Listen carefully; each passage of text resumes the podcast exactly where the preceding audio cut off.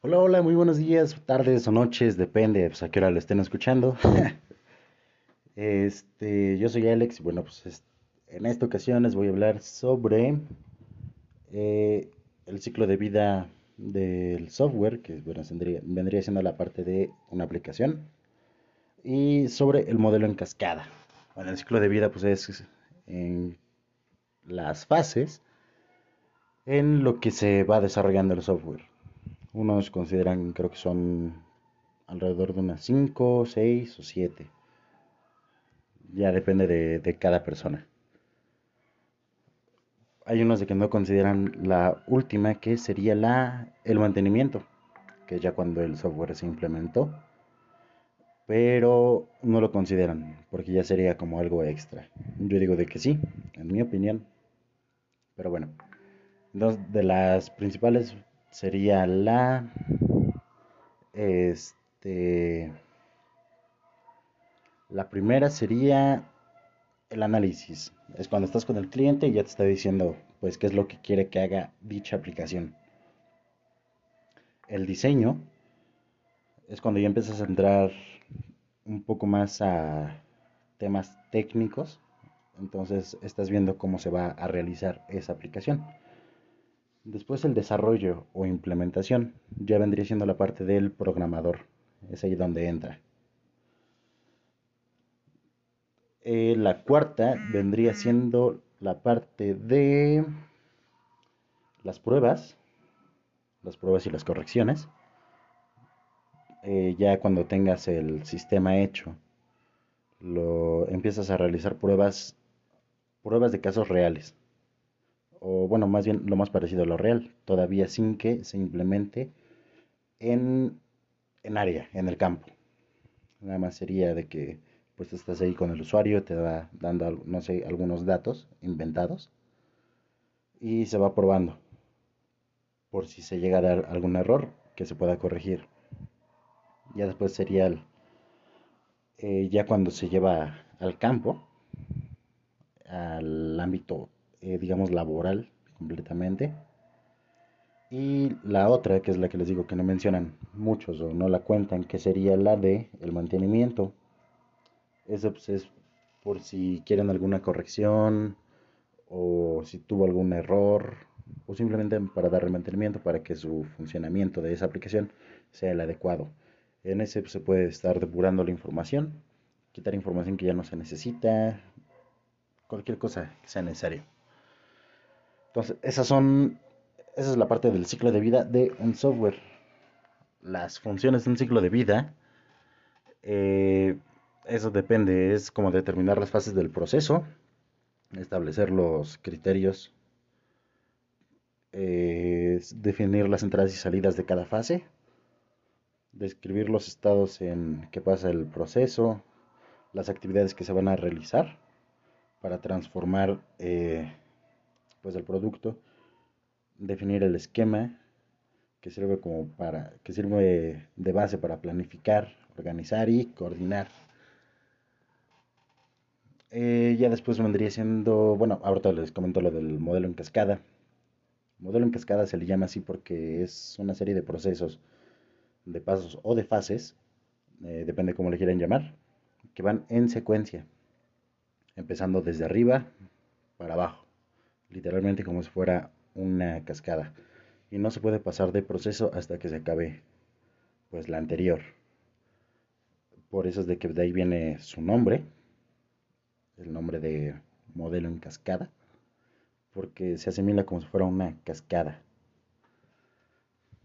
Eh, tiene diferentes fases, son cinco. Eh, la primera sería la de los requisitos, la segunda diseño, la implementación, la verificación y el mantenimiento.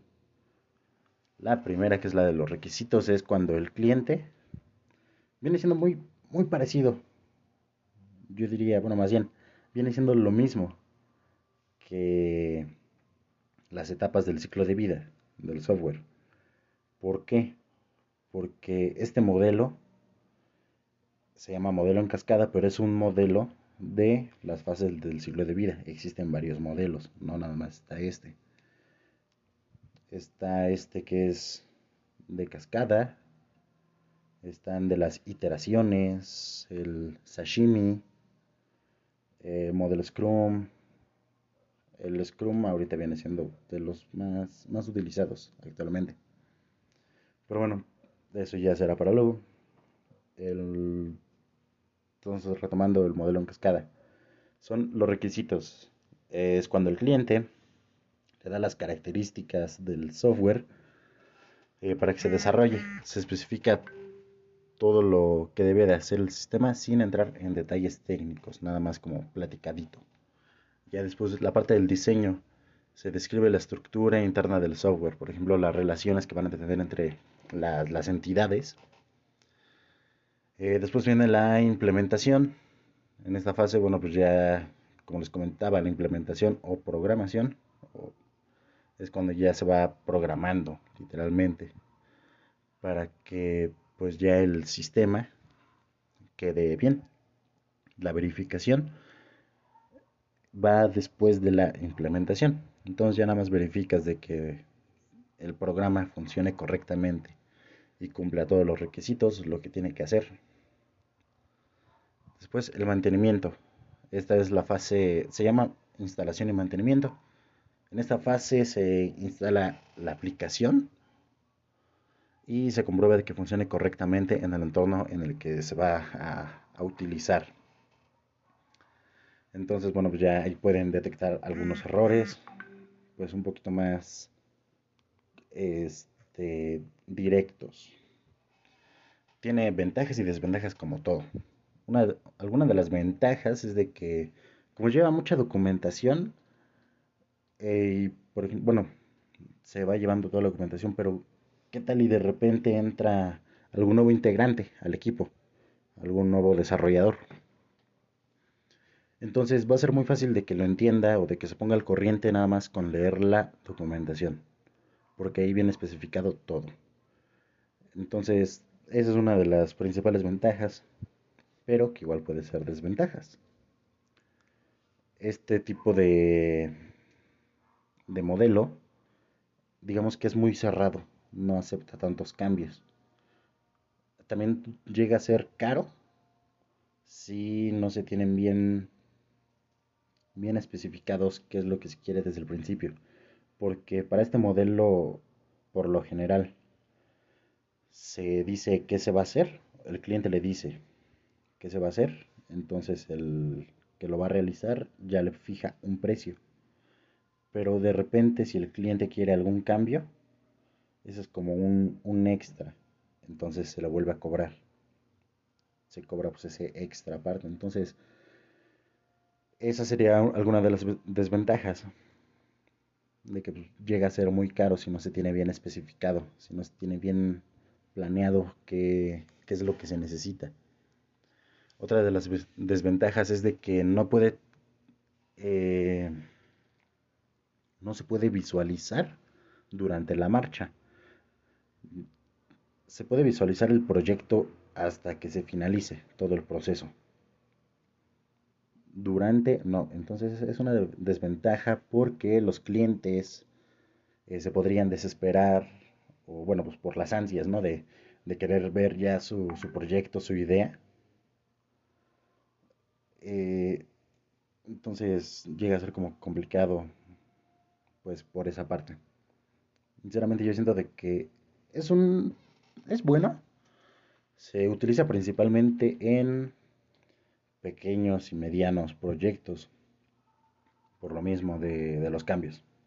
Entonces es más fácil pues o es menos probable que se haga algún cambio en un proyecto pequeño a comparación de, de uno grande, de que las cosas van cambiando constantemente. Eh, eso viene siendo prácticamente todo. Sinceramente, está muy interesante. Esta no es la única metodología que existe, para nada. Existen muchísimas, muchísimas, hay una infinidad. Hay unas que son este, metodologías ágiles, que esas son, bueno, son más flexibles. Esta sería una metodología, digamos, rígida, en cuanto a la parte de las especificaciones. Entonces no se pueden hacer tantos cambios. pero es demasiado interesante y es bueno tener en cuenta todo esto. Ya de que, pues, no lo sé si, si llegas a trabajar o si alguna vez tienes pensado trabajar o también de que estés en el lado del cliente, eh, sepas o tengas una idea de qué, de qué tipo de metodología y cómo se trabaja esa metodología, saber, bueno, pues a, grandes rasgos, para que pues, no te vayan a dar como la vuelta. Entonces, eso es muy bueno, muy bueno saber. Pero bueno, entonces, de mi parte sería todo. Espero verlos en otro capítulo. Espero que les guste o que les llegue a servir. Cualquier cosa. Simplemente lo hago porque me gusta. Me gusta hablar de esto. Y siento de que es información que le podría ayudar a cualquiera. Hola, muy buenos días, tardes o noches. Espero que se encuentren muy bien. Ojalá que sí. Este, en esta ocasión les voy a hablar sobre los cinco lenguajes de programación que son una muy buena opción para aprender este año, este 2021. Vamos a empezar por JavaScript, que fue creado por Bernard H. de Netscape. Un dato curioso es de que Netscape fue el primer navegador antes de que existiera Google Chrome, Edge, Mozilla, eh, es el dato curioso. Netscape fue el primer navegador. Este, entonces, Bernard H. Eh, bueno, fue el creador de JavaScript. JavaScript, antes de, llamarse JavaScript, se llamó Mocha. Después fue nombrado LightScript y hasta el final ya quedó como lo conocemos hoy en día.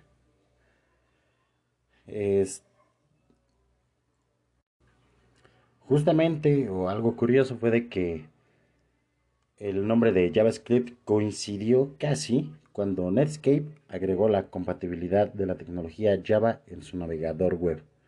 Es algo pues curioso, una coincidencia, o tal vez ya, ya estaba planeado. JavaScript se puede utilizar en, en el lado del cliente, como la parte del navegador, permitiendo pues, mejorar la el interfaz del usuario y páginas web dinámicas. Eh, las páginas web dinámicas quiere decir de que pues, tengan transiciones que sean más, más amigables, que se vean mejor.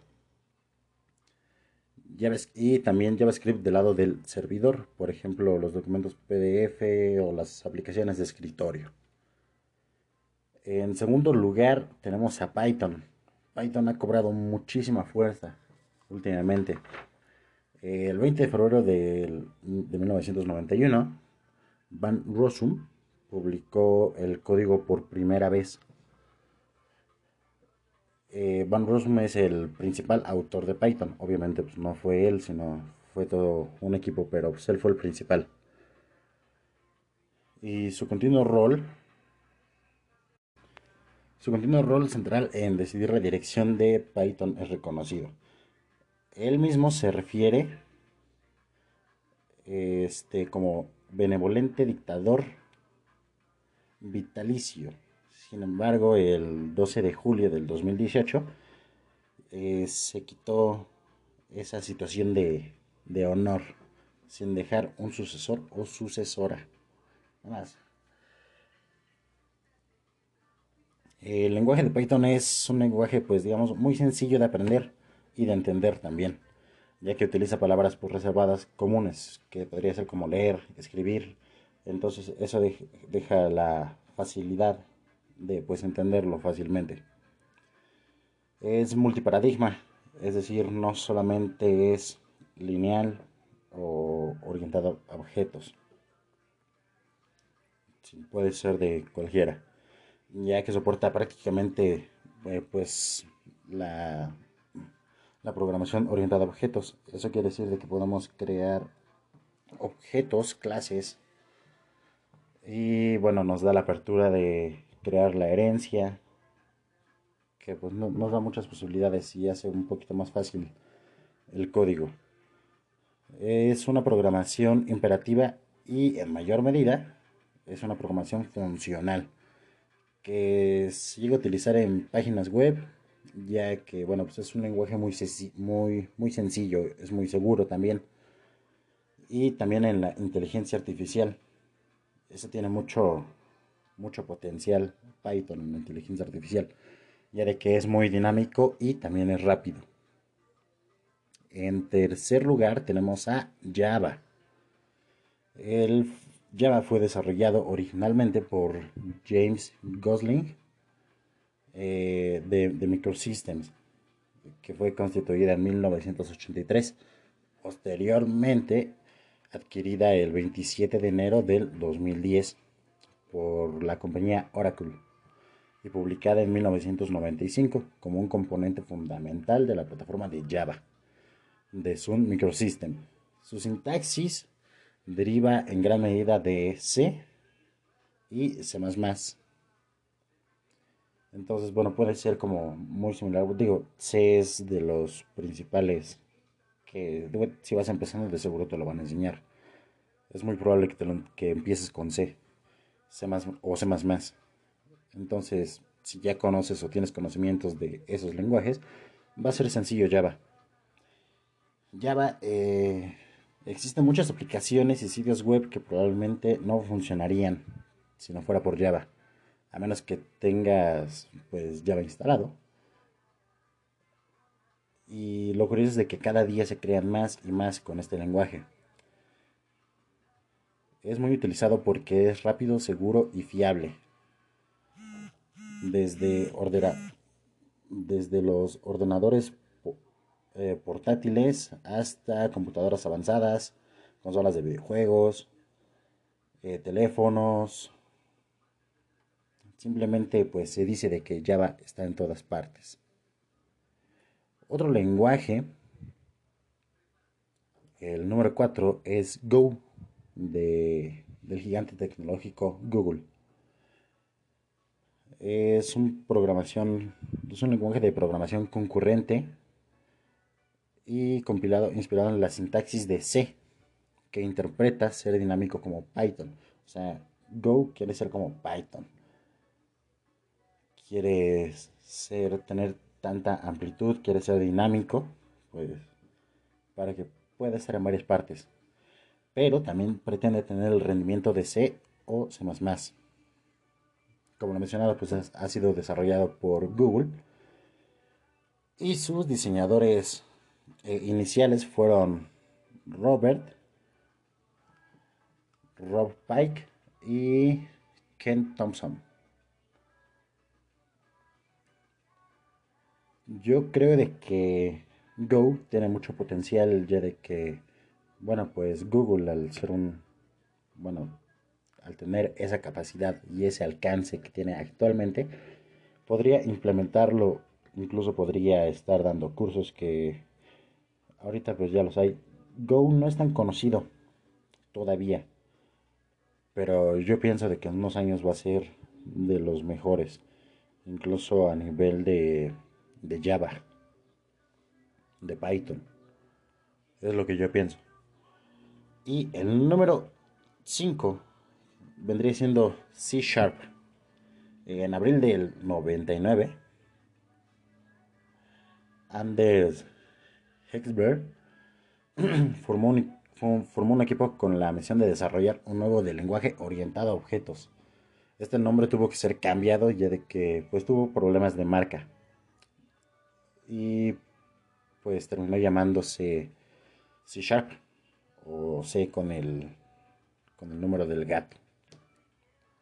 Este es un entorno de desarrollo de software para sistemas operativos de Windows eh, que tiene con las herramientas se utilizan para crear sitios, sitios web y aplicaciones, así como la generación de aplicaciones web de ASP.NET, servicios web de XML y aplicaciones de escritorio y aplicaciones móviles. Es un lenguaje con mucho potencial en verdad.